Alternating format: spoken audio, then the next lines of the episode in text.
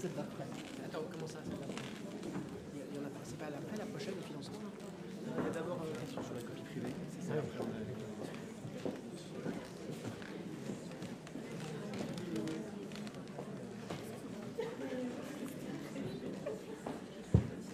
Comme tu veux.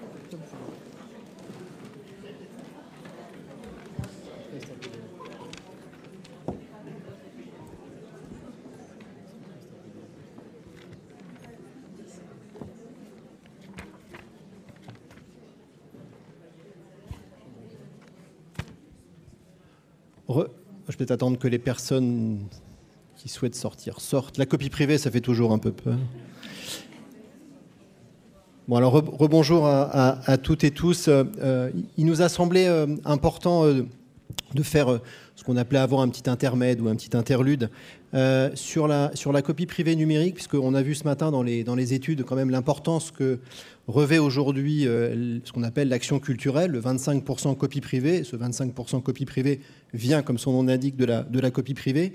Et, et c'est une importance qui est de plus en plus grande. On- n'était pas probablement sur ces, ces volumes-là, à la fois en montant d'aide, à la fois en nombre de, structures et de festivals aidés, il y a encore euh, dix ans. Donc c'est vrai que c'est un point qui est important et c'est un point qui n'est pas forcément évident à bien saisir. C'est une forme de, de subvention. C'est pas du mécénat privé, c'est pas vraiment une subvention publique. C'est un peu un entre-deux. Les organismes de gestion collective sont des sociétés euh, euh, privées, mais qui sont évidemment euh, sous tutelle et régies par des, règles de transparence qui sont, très fortes. Donc on est un peu dans un, entre-deux et, et un entre-deux qui est devenu de plus en plus important, il me semble, en tout cas pour une grande partie des festivals, et c'est vrai pour tous les secteurs culturels, mais c'est vrai en particulier pour le, pour le livre. Donc l'idée de ces prendre quelques, quelques minutes, c'est c'est de- d'essayer de, vous expliquer ou de, de- mieux faire comprendre ce qu'est la copie privée et en quoi on a désormais, nous, les organismes de gestion collective, une forme de, responsabilité aussi dans le soutien à l'action culturelle et que tout ça, ça vient d'une disposition au départ qui est une disposition légale. Alors je vais surtout pas faire ça tout seul. Euh, J'ai la chance d'être accompagné par euh, Johanna Agech, qui est responsable répertoire et action culturelle à l'ADAGP, qui est donc notre organisme de gestion culturelle que vous connaissez probablement et puis qu'elle peut nous présenter en, quelques minutes. Et voilà, on se, prend quelques minutes pour faire un, petit focus sur la, sur la copie privée euh, numérique et sur l'action euh, l'action culturelle. Peut-être sur l'ADAGP Bonjour à tous. Je ne sais pas si ça marche. Oui, ça marche. Donc euh, bonjour à tous et à toutes. Euh, moi, je suis ravie d'être avec vous cet après-midi pour, euh, pour parler de la copie privée parce que, comme le dit Geoffroy, c'est une source de financement très très importante pour vous en, en tant qu'organisateur de manifestations et de salons. Et donc voilà, c'est important de rappeler un petit peu les mécanismes, les enjeux, l'avenir, ce qui est- ce qu'il va en, en devenir ou pas. Donc, la DAGP, c'est une société d'auteurs dans les arts graphiques et plastiques. Donc, on existe depuis plus de 70 ans. On va gérer euh, les droits de 200 000 euh, artistes plasticiens, donc des auteurs BD, des illustrateurs, des designers, euh, des mangaka, voilà, tous les artistes d'art visuel en France et à l'étranger. Et effectivement, ces dernières années, nous, on a une action culturelle qui s'est développée de manière considérable. On a eu beaucoup de chance et voilà. Donc, malheureusement, ça va pas durer. Mais là, je vais un peu trop vite. Euh, mais donc, ouais, ce qui, ce qui est bien, oui, c'est de vous expliquer un petit peu le mécanisme, vous rappeler un peu ce que c'est la copie privée. Donc, la copie privée, c'est une exception au droit d'auteur. Ça veut dire que tous les particuliers peuvent copier gratuitement et librement euh, des œuvres protégées, c'est-à-dire euh, de la bande dessinée, du livre, de la musique, sans problème. Mais il faut que ce soit à titre personnel, à titre privé. Et cette exception, elle existe depuis très très longtemps. Elle existe depuis le 11 mars 57. Euh, sauf qu'à cette époque-là, euh, on n'avait pas tous les euh, appareils qui permettaient de, copier massivement les œuvres protégées. Et du coup, ces appareils-là sont apparus, en tout cas leur commercia- commercialisation est apparue dans les années 60. Et ça a changé complètement la donne, puisque les particuliers, au lieu d'aller au cinéma, au lieu de louer une cassette VHS, eh bien, ils enregistraient via leur magnétoscope les films qui passaient à la télé, ou euh, ils enregistraient via- grâce à leur magnétophone sur des cassettes audio euh, des euh, musiques qui passaient à la radio au lieu d'acheter des 33 tours, des 45 tours. Donc euh, ça, présentait en fait un, un préjudice très important pour euh, les auteurs, les artistes. Donc euh, c'était l'Allemagne qui, la première, a décidé de mettre en place un système de compensation financière pour les artistes, pour les auteurs, pour les producteurs d'œuvres. Et c'est arrivé en France en 85 avec la loi Langue, et ça a été encadré ensuite avec la directive européenne, avec les, produits, avec les, supports numériques. Donc maintenant, en fait, si vous voulez, les supports ont changé, certains ont disparu. Avant, on copiait sur des magnétoscopes, sur des magnétophones, des cassettes VHS, cassettes audio. Euh, après, il y a eu les CD, il y a eu les DVD. Donc, de la copie privée, euh, enfin, la copie plutôt euh, mécanique, on est passé à la copie numérique. donc, sont apparus CD, DVD, clé USB, disque dur externe. Donc, c'est toujours licite, c'est toujours libre. Mais une partie minime et forfaitaire du prix de ces appareils, de ces smartphones, de ces tablettes, permettent euh, de rémunérer les artistes, les auteurs, les éditeurs et les producteurs de ces œuvres protégées pour compenser justement ce préjudice euh, du fait de la copie massive et gratuite de ces œuvres. Donc, euh, tu veux peut-être rajouter quelque chose? Non, peut-être compléter sur le fait que donc aujourd'hui il y a quatre secteurs, quatre grands secteurs culturels qui sont qui sont concernés par la, la, copie privée numérique. Il y a le répertoire de l'audiovisuel, il y a le répertoire du sonore, il y a le répertoire de l'image et du texte. Donc le répertoire image et texte sont arrivés plus tardivement, depuis, euh, depuis 2001. Euh, euh, le livre, lui, si on parle aujourd'hui plus précisément du secteur du livre, il est concerné à la fois par des perceptions sur la partie texte, évidemment, mais aussi sur la partie image, que ce soit pour la jeunesse, la bande dessinée ou d'autres livres dès qu'ils sont, illustrés. La copie privée, elle est partagée. La loi impose qu'elle soit partagée entre les auteurs et, euh, les éditeurs. Donc tous les ayants droit bénéficient ensuite d'une répartition euh, pour la copie privée. Et aujourd'hui, même si euh, on a désormais la chance d'avoir deux répertoires, images et écrits, qui sont concernés par la copie privée, Force est de constater que les deux répertoires euh, euh, historiques que sont le sonore et l'audiovisuel continuent de capter la plus grande partie euh, de la copie privée numérique. Sur un montant total, on va essayer de ne pas avoir trop de chiffres, mais sur un montant total de 300 millions d'euros à peu près de, de copie privée numérique annuelle, le texte et l'image représentent 50 millions d'euros de perception. Et là, je parle de la perception copie privée. Je ne parle pas encore d'action culturelle, je parle bien de la perception euh, copie privée. Dans le texte et l'image, il y a toutes les images hein, qui, peuvent être euh, euh, photographiées, scannées, dupliquées, enregistrées pour un usage personnel. Pour le texte, il y a le livre, mais pas que le livre. Il y a la presse, il y a les textes de chansons, il y a tout, ce qui peut ressortir de cette catégorie texte. Et c'est l'ensemble qui constitue à peu près aujourd'hui 17% de la, de la copie privée numérique.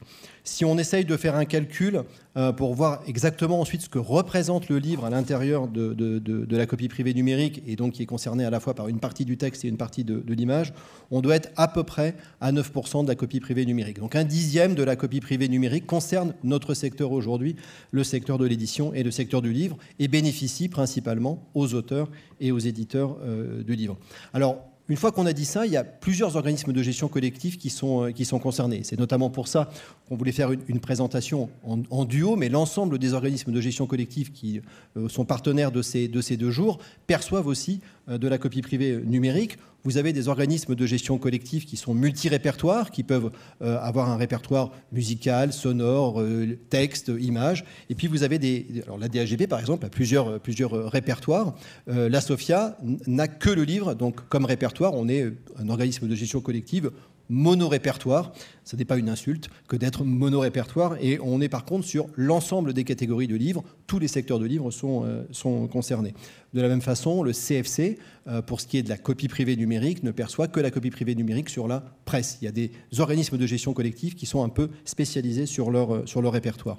Et puis la deuxième différence, c'est que vous pouvez être un organisme de gestion collective avec des artistes auteurs et uniquement des artistes auteurs. C'est le cas notamment de la DAGP, c'est le cas de la SCAM.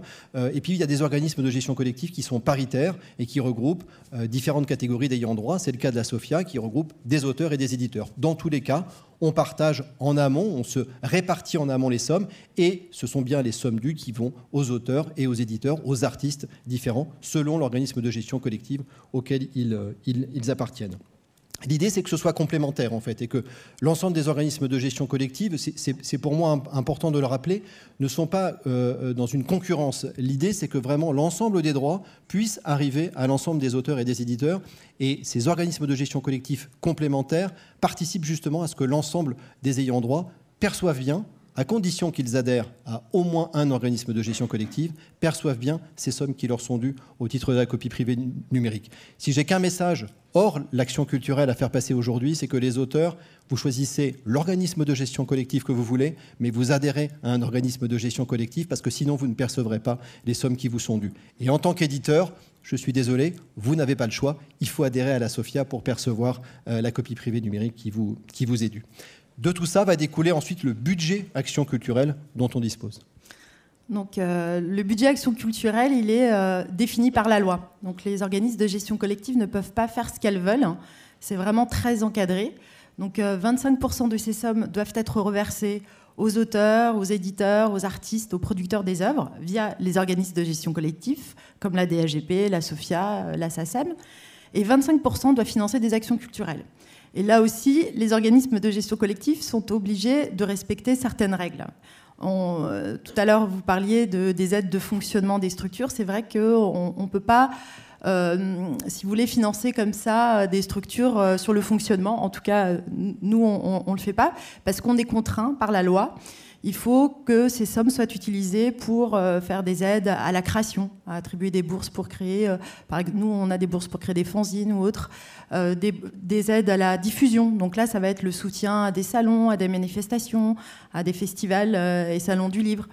Il va y avoir l'aide à la formation, donc on va soutenir l'AFDAS, l'information également, et des projets d'éducation artistique et culturelle. Donc on est vraiment très très contraint sur cet aspect-là. Et euh, le budget, par exemple, de, la DAGP, nous, comme on reçoit que la partie de l'image, on va avoir au niveau du budget de l'action culturelle un budget de 2,5 millions. La SOFIA, elle a un peu plus, parce qu'elle perçoit et à la fois l'écrit et l'image. Donc elle a un budget euh, de 5 millions.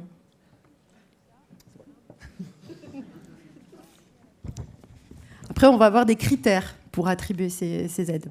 Alors, ce qu'il faut dire aussi, c'est que la, DAGP a, moins de, copies privées, donc comme c'est 25%, un peu moins d'actions culturelles euh, que la SOFIA. Et en plus, elle doit financer des actions culturelles sur plusieurs répertoires.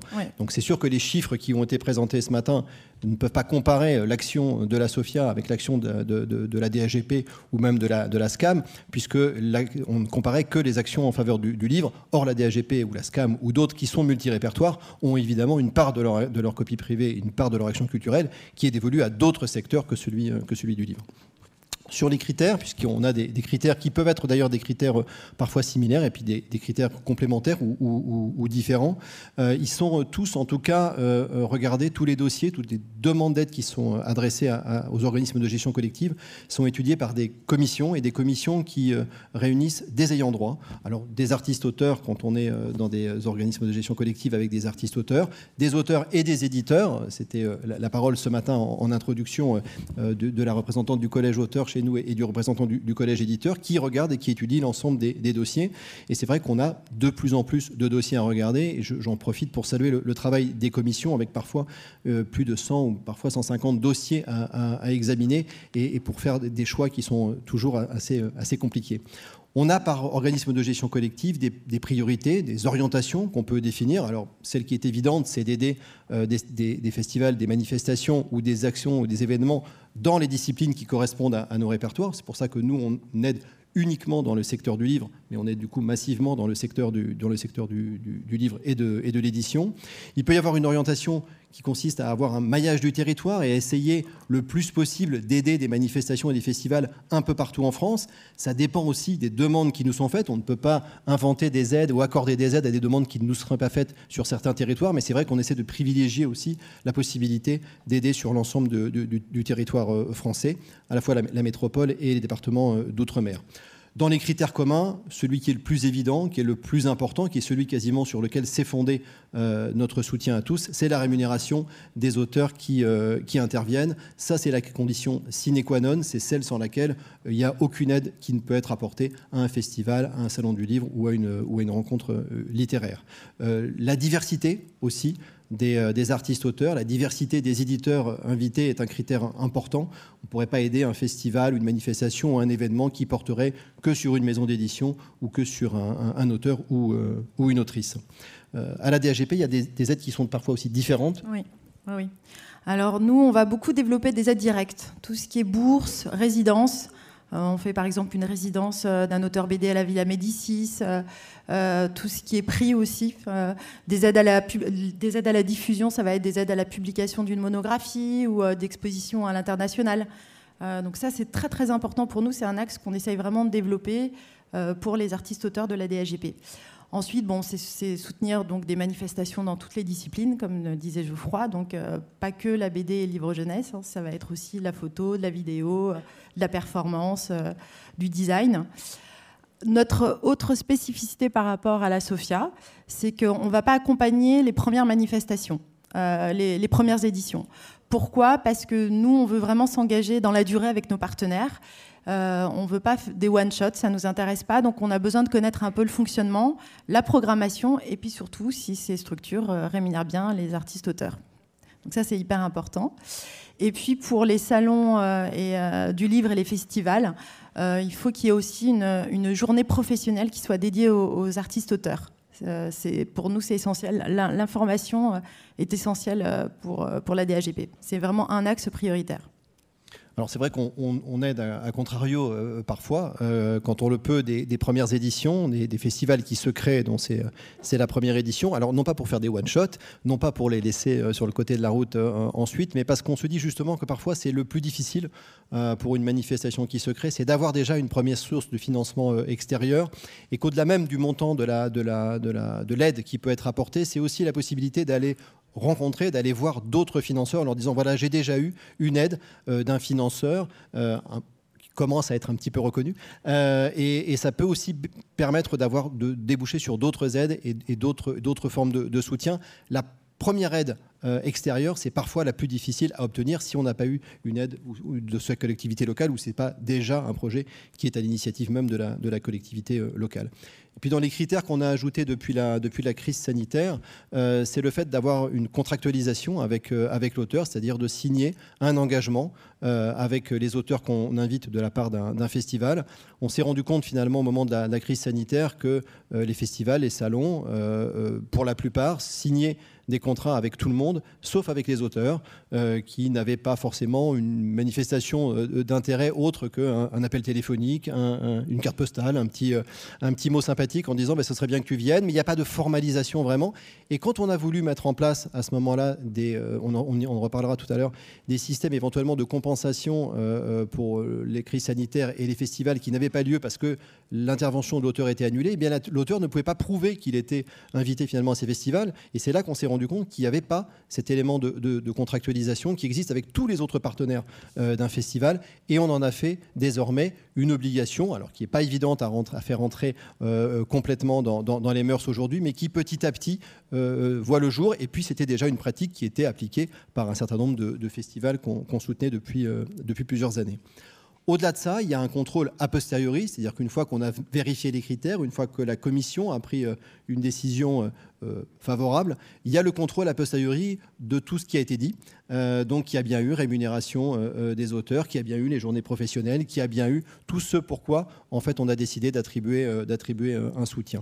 Et puis, dernier, euh, point sur, euh, sur l'attribution de, ces aides, euh, il y a une énorme transparence, une très très grande transparence de ce qu'on doit faire, de ce qu'on peut faire, puisque l'ensemble des organismes de gestion collective sont supervisés par ce qu'on appelle une commission de contrôle des organismes de gestion collective, qui est logée à la, Cour des comptes et qui regarde l'ensemble de nos activités, hein, principalement nos activités liées à la gestion collective, à la perception et à la redistribution des droits, mais qui regarde aussi de manière très précise ce qui est fait en termes d'action culturelle le renouvellement euh, des structures euh, aidées, le nombre de structures aidées, thématiques dans lesquelles on, peut soutenir euh, l'ensemble de ces, de ces festivals et de ces manifestations. Il y a un site internet qui a été créé et qui recense l'intégralité de ce qu'on aide, nous, organismes de gestion collective.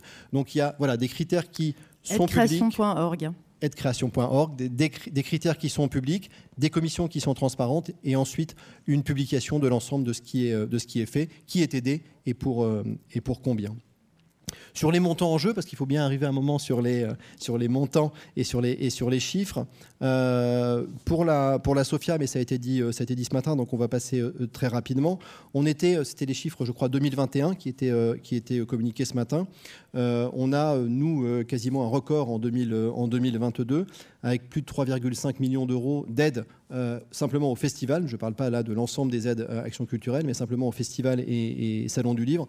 Et 800 000 euros de plus si on y ajoute les actions d'éducation artistique et, culturelle. C'est vraiment un, montant record qu'on n'avait jusqu'à présent jamais atteint, mais qui dépend essentiellement des perceptions de copie privée. Ce n'est pas un choix, comme l'expliquait Johanna, c'est vraiment le résultat des 25% de nos, de nos, perceptions. Et en nombre aussi de festivals aidés, on est au-dessus des, 300 festivals aidés sur l'année 2022 et à peu près 60 actions d'éducation artistique et, culturelle pour un montant qui doit se situer entre 5 000 euros pour la médiane et 10 000 euros pour la moyenne, si j'ai bien suivi les explications euh, ce matin. Et alors nous, nos montants sont un petit peu euh, moins élevés. Donc, euh, on, sur le budget de 2,5 millions, on va avoir 1,8 million pour toutes les, les, aides à la diffusion, de, les aides aussi à la création. On, mélange un petit peu tout ça. Et pour les salons du livre et les festivals de BD, on est plus sur 120, 120 000 euros, avec des aides qui vont de 2 000 à 12 000 euros, donc une moyenne de, 5 000 euros à peu près, et une vingtaine de, manifestations aidées.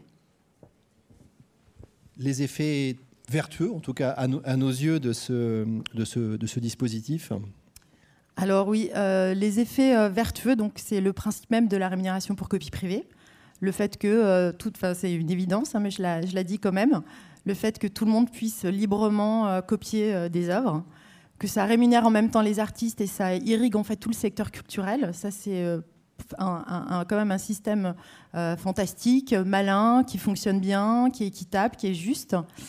En plus, et ça je pense que ça va vous intéresser particulièrement, les aides des organismes de gestion collective sont cumulables. Vous pouvez très bien solliciter la DAGP et la SOFIA, ce n'est pas exclusif, donc ça se rajoute. C'est bon à savoir.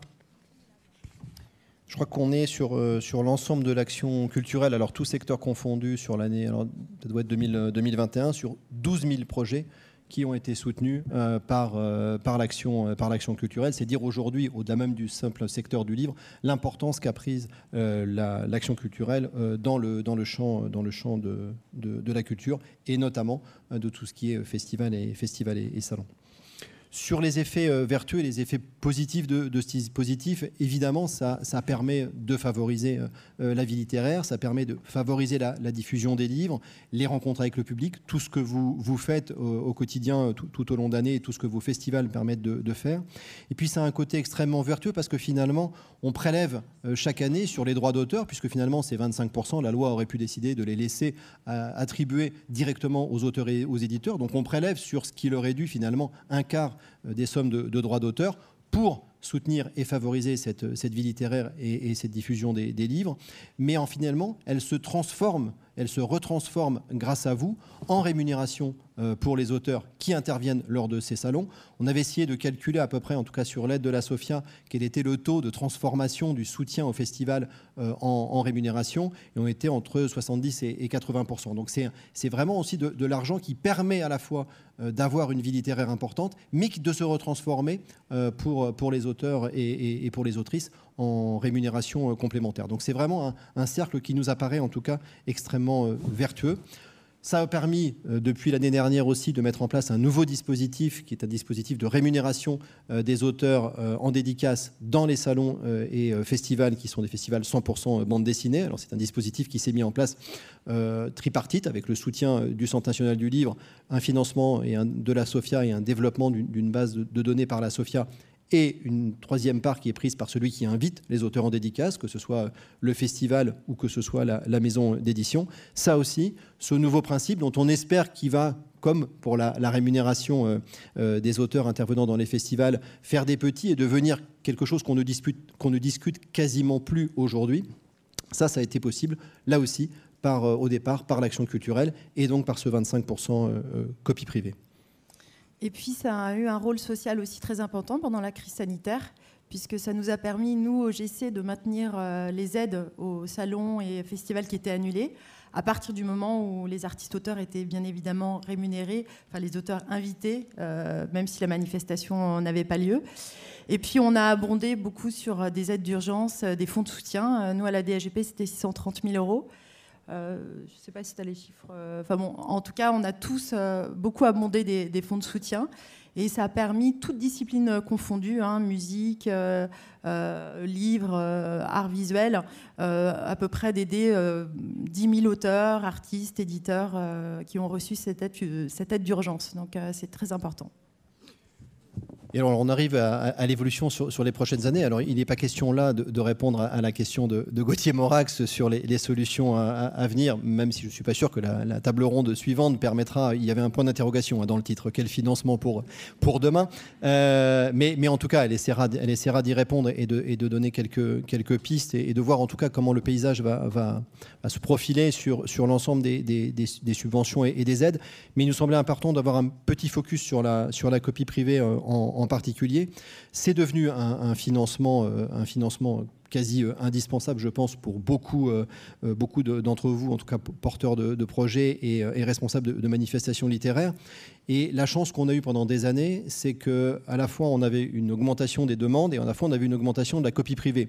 il ne faut pas être très fort en mathématiques pour comprendre que si on a une augmentation de l'assiette de copie privée, les 25% font qu'on a une augmentation des disponibilités financières et que du coup on a pu tous OGC confondus, euh, à la fois aider des manifestations, mais continuer à aider euh, ces mêmes manifestations d'année en année, c'est-à-dire qu'on n'abandonnait personne euh, en cours de route. On pouvait répondre, quand c'était possible, éventuellement même à des demandes d'augmentation de ces partenaires qu'on suivait depuis, un, certain temps. Et on pouvait même aider de nouveaux projets, des projets qui émergeaient en faisant les trois en même temps, puisqu'on avait une augmentation importante de la, de la, de la copie privée. Ça, c'est vrai jusqu'en 2021 et encore un peu, mais de manière moins importante en 2022. Et j'ai pas évidemment de boule de cristal, donc j'ai pas les chiffres pour 2023, mais il est évident qu'en 2022, on a quand même l'impression d'arriver à un plateau, c'est-à-dire que là où on était sur des, des taux de progression euh, pour la copie privée en général et pour le secteur de l'image et de l'écrit qui était assez important, euh, on est arrivé, en tout cas en, 2022, à une forme de plateau. Euh, je ne sais pas ce que donnera 2023. Est-ce que le plateau va, perdurer? Est-ce qu'on va remonter? Est-ce qu'au contraire, c'est un plateau qui annonce une, redescente de, de l'autre côté? On n'en sait rien. Et ce qui était important de comprendre, c'est que à partir du moment où on ne peut pas mettre 26%, 27% ou 23 ou 22% de la copie privée euh, sur ce budget, on doit mettre 25%. Si ça baisse ou si ça stagne, alors on va être confronté à des choix. Je ne sais pas si on parle déjà, comme le disait euh, Gauthier, d'assèchement de la copie privée, comme on peut peut-être commencer à le connaître sur l'assèchement des, euh, subventions publiques. Mais c'est vrai que ce rôle qu'on a pu jouer, et souvent les dossiers qu'on reçoit sont des courriers qui commencent par j'ai perdu une subvention importante, une collectivité, etc. Et on pouvait jouer un petit peu aussi ce rôle de compensation. Ça va être de plus en plus difficile. Et on va être confronté à un choix qui va être euh, cornélien. Euh, est-ce qu'on continue à aider les mêmes et on ne prend plus de nouveaux projets Est-ce qu'on refuse toute demande d'augmentation et donc des projets qui souhaitent se développer? Je crois que l'importance pour un projet de se développer et de continuer à grandir a bien été euh, expliquée tout à l'heure. Comment, comment on peut faire? Ou alors il va falloir faire des choix, ne plus en aider certains pour continuer à en aider d'autres. Et ça, c'est des, des priorités qu'il va falloir qu'on définisse. Et c'est aussi un moment crucial qui était un moment, je pense, important pour les subventions publiques de se, de se, mettre autour de la table pour discuter entre elles aussi des priorités de chacun, de la complémentarité, et eh je crois que le poids qu'a pris aujourd'hui euh, la copie privée numérique et donc notre action culturelle fait qu'on doit aussi commencer à discuter ensemble. Et le fait qu'on soit peut-être sur un plateau et qu'on ne puisse plus avoir des marges de manœuvre aussi importantes qu'avant font qu'aujourd'hui, on doit, tous autour de la table, financeurs, euh, voir comment on peut faire pour préserver aider à continuer à ce que euh, ces festivals existent, voir qu'ils se développent, voir qu'il puisse y avoir de nouvelles, euh, de nouvelles initiatives. C'est un peu l'un des enjeux de ces, euh, de ces états généraux. Je ne sais pas si on aura des pistes, je ne sais pas si on aura des solutions. Je pense que si on avait des solutions toutes faites, on, on les aurait toutes déjà trouvées. Mais je crois qu'il faut vraiment, à un moment donné, se poser là pour réfléchir à ce qu'on pourra faire tous les uns et les autres pour continuer à vous aider dans vos, dans vos festivals. Et si j'ai un, Pardon, vas-y. Oui, et euh, c'était pour dire quand même que ce système est quand même beaucoup euh, malmené par ceux qui doivent euh, la payer, parce que cette, cette, rémunération, elle est payée par les fabricants, par les importateurs et les distributeurs de ces appareils-là. Et ils se mobilisent chaque année hein, pour essayer de la remettre en cause.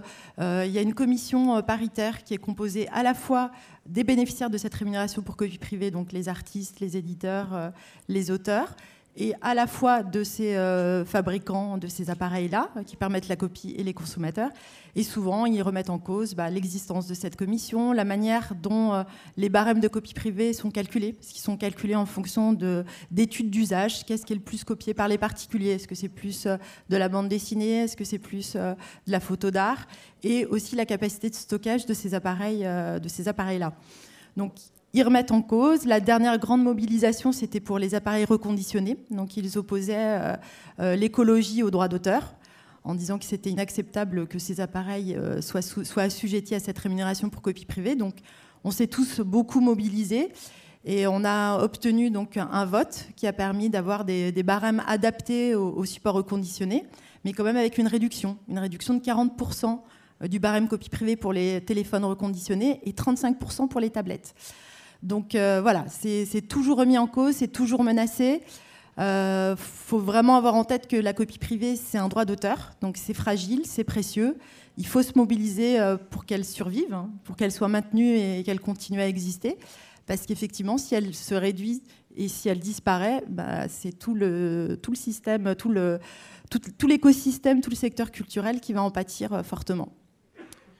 Alors, la copie privée n'est pas en péril, elle est, elle est, elle est malmenée, elle est malmenée euh, euh, et, je, crois que peut-être autant vous avez besoin euh, de, de, de, nous et, c'est notre rôle de, vous aider sur, sur ces projets pour vous accompagner, autant je pense qu'il y a un moment aussi où on a besoin de vous pour aider à, préserver ce dispositif qui nous semble vertueux pour qu'on puisse continuer à vous soutenir et à vous aider.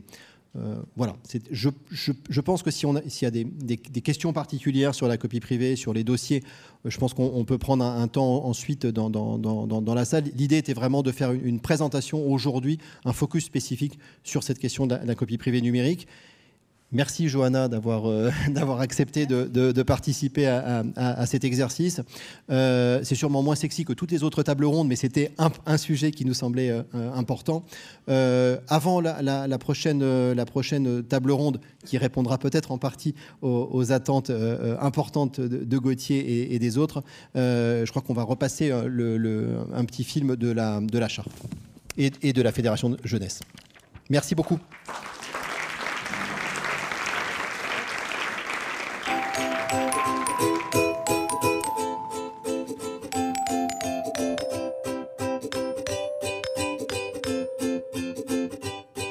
Vous êtes une association, un centre social, une librairie, une école, une crèche, une entreprise culturelle, ou vous agissez pour le compte d'une collectivité territoriale via une bibliothèque par exemple. Et ça y est, vous êtes décidé à mettre en place une manifestation de littérature jeunesse pour faire se rencontrer le public et toutes sortes d'acteurs de la chaîne du livre culturel en général. Reste à l'organiser. Sachez d'abord qu'il n'y a pas de modèle type plus de 150 événements de ce type existent chaque année. Et malgré les similitudes, chacun a sa propre identité. Il faut d'abord savoir pour qui et pourquoi vous organisez cette manifestation. Avez-vous comme objectif d'attirer le tout public? Voulez-vous toucher les scolaires? Ciblez-vous les professionnels de la culture et de l'enfance? Pensez-vous impliquer les centres de loisirs, un public plus spécifique, ou tout ça à la fois? En fonction de votre réponse, vous saurez avec quel partenaire vous pouvez travailler parce qu'évidemment, un tel événement ne se prépare pas tout seul. Vos partenaires sont forcément des acteurs de la vie locale comme vous, des collectivités, des structures socioculturelles, des écoles. Parmi eux, il y a un partenaire incontournable, le ou la libraire. Car sans libraire, comment imaginer vendre des livres? Dans l'idéal, ce ou cette professionnel devra avoir un peu d'expérience pour faire tourner sa librairie tout en assurant son activité sur le salon mais ce peut être plusieurs libraires associés le temps de la manifestation. Sans oublier les éditeurs pour leur rôle de conseil. Tout un écosystème, celui de la chaîne du livre, qui se retrouve à l'occasion d'une manifestation de littérature jeunesse. À vous de bâtir maintenant votre budget prévisionnel. Avant toute chose, ce budget doit prendre en compte la rémunération des auteurs, autrices et illustrateurs, illustratrices invités au tarif charte, puis la prise en charge du transport et leurs repas et logements. Votre budget dépend de vos partenariats, en particulier avec les mairies, conseils généraux, régionaux, mais aussi avec la SOFIA et le CNL, qui donnent des aides à la condition de rémunérer les auteurs et les autrices au tarif charte. En tout cas, ce budget suppose être bien pensé et bien organisé. Tel partenaire finance telle action, tel autre prend en charge telle autre action. Ainsi, certaines manifestations disposent d'une équipe salariée la durée du salon ou pendant toute l'année, tandis que d'autres manifestations ne reposent que sur le bénévolat. Mais même intégralement bénévole, cette équipe doit être solide.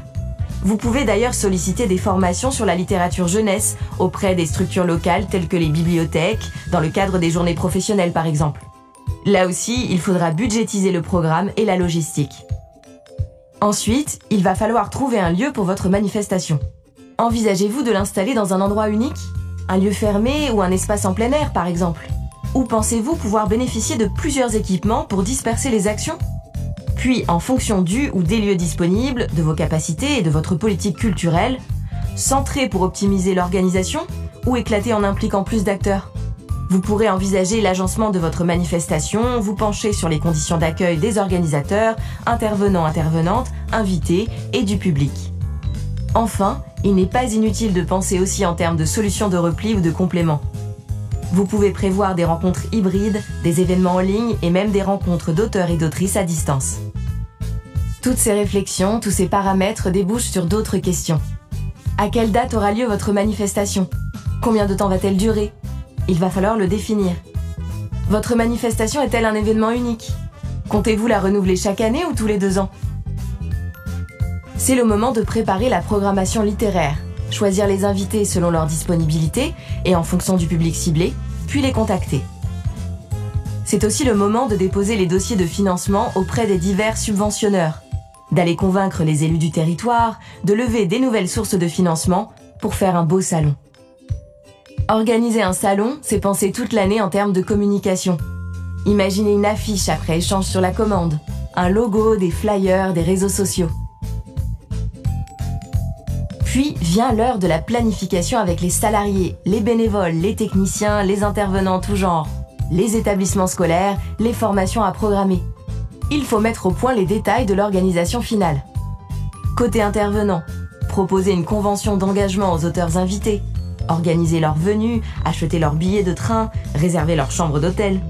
Côté organisateur, organiser un montage et une scénographie des lieux avec les techniciens, caler les plannings logistiques avec les structures qui reçoivent les intervenants, mobiliser des moyens humains pour accompagner les intervenants, intervenantes, accueillir le public, etc. Enfin, c'est le jour tant attendu. Grâce à votre super organisation, tout se met en place comme sur des roulettes. Enfin, presque. Dans votre agenda, n'oubliez pas de dresser le bilan de votre manifestation. Pour vos financeurs, mais aussi pour tirer des leçons et faire encore mieux l'année prochaine.